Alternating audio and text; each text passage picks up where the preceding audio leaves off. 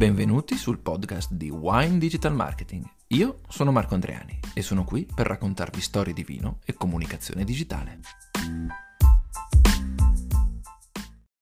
Avevo tre anni quando uscì la canzone Titanic di Francesco De Gregori. Era il 1982. In questa bella canzone De Gregori racconta la vita sul Titanic. Racconta l'esperienza fatta da chi in quel momento lì stava cercando fortuna in America e quindi stava attraversando l'oceano alla ricerca di una, di una vita migliore. Racconta la storia di chi ha la fortuna di viaggiare in prima classe e di chi invece deve attraversare l'oceano in condizioni decisamente meno comode. La canzone è un susseguirsi di episodi e di immagini legate appunto alle esperienze che stanno facendo i protagonisti di questa traversata. Nella canzone De Gregori non eh, racconta mai il fatto più importante legato al mito del Titanic, l'affondamento. Non racconta mai l'impatto con l'iceberg. Nonostante questo, nella sua narrazione inserisce degli elementi che evocano e suggeriscono il fatto principale legato alla memoria del Titanic. Evoca e suggerisce, non descrive non racconta, inserendo all'interno delle strofe della canzone la parola ghiaccio in tre occasioni differenti. Ecco perché, grazie a questi elementi, Titanic si configura come un esempio di essenza pura del concetto di storytelling, In tutti questi anni di studio e di applicazione delle teorie del marketing ho incontrato più volte la definizione di storytelling, tradotto approssimativamente in narrazione in italiano. Tra le varie definizioni che si possono incontrare anche cercando in rete, Google ne presenta una molto fumosa, ambigua, per certi versi oserei dire riduttiva. Google dice che lo storytelling è l'arte del raccontare storie impiegata come strategia di comunicazione persuasiva. Ecco che già in questa definizione eh, che tira in, in, in, gioco il concetto di comunicazione persuasiva si può forse eh, vedere un taglio leggermente negativo del concetto di storytelling. Studiosi come Seth Godin hanno, diciamo, smussato gli angoli di una definizione così secca, cominciando a parlare di eh, storytelling eh, buono, se così vogliamo chiamarlo, orientato a far smuovere un'emotività del, del, del fruitore, del consumatore, per poi spingerlo a effettuare un'azione o per smuoverne un interesse. Nonostante alcune definizioni siano sicuramente centrate, la definizione che trovo più calzante non l'ha fornita uno studioso di marketing o un professionista del settore, ma l'ha fornita uno scrittore, Alessandro Baricco. Alessandro Baricco dice sfilate via dalla realtà i fatti e quel che resta è storytelling. Ecco che qui si vede la capacità dello scrittore di sintetizzare un concetto ed esprimerlo al meglio. Ovviamente lo storytelling di Baricco è uno storytelling che ha un taglio narrativo nel senso anche mh, di fiction, quindi legato anche alla professione dello scrittore, perché lo storytelling è anche parte del lavoro di scrittura finalizzato al narrare storie e unicamente al narrare storie.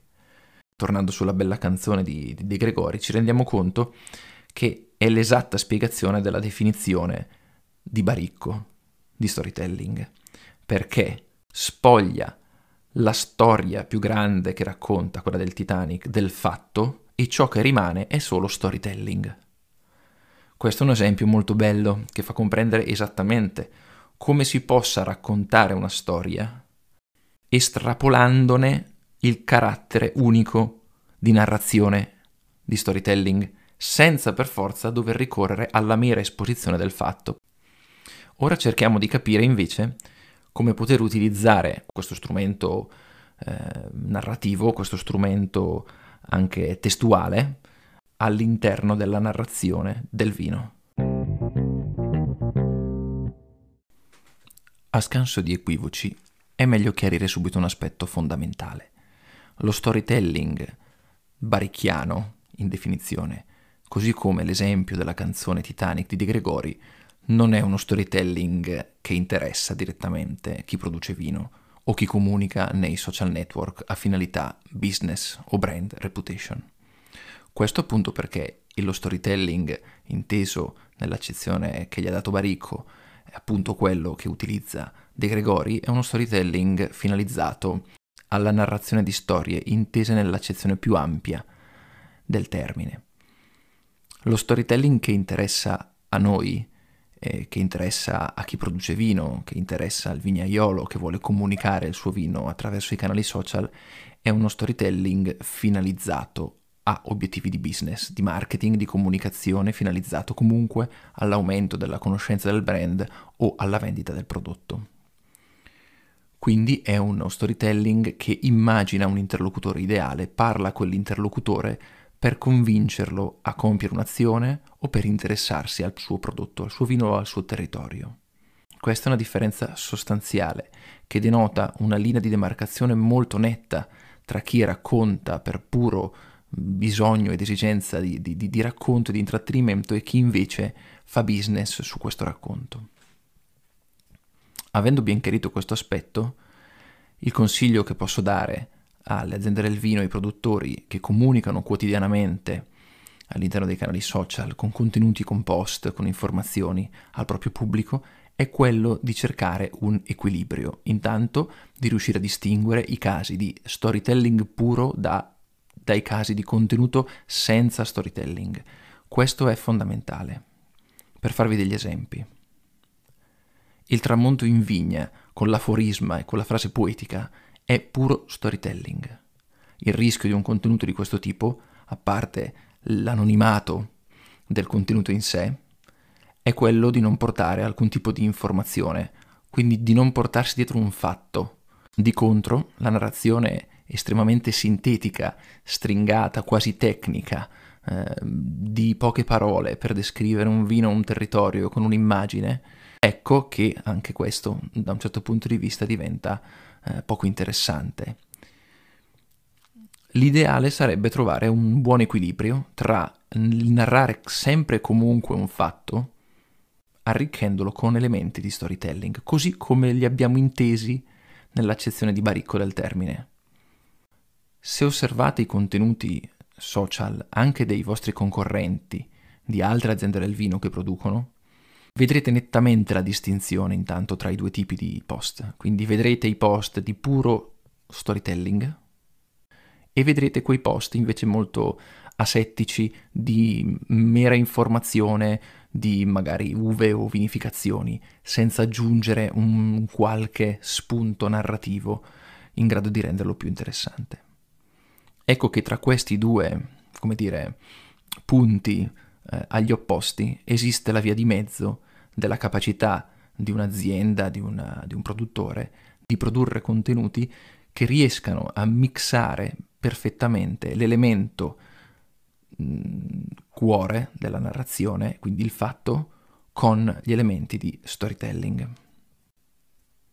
Le citazioni, gli aforismi, i tramonti eh, anonimi possono appartenere a voi come all'umanità, così come i vitigni, le tecniche di vinificazione possono appartenere a voi come al vostro vicino di casa.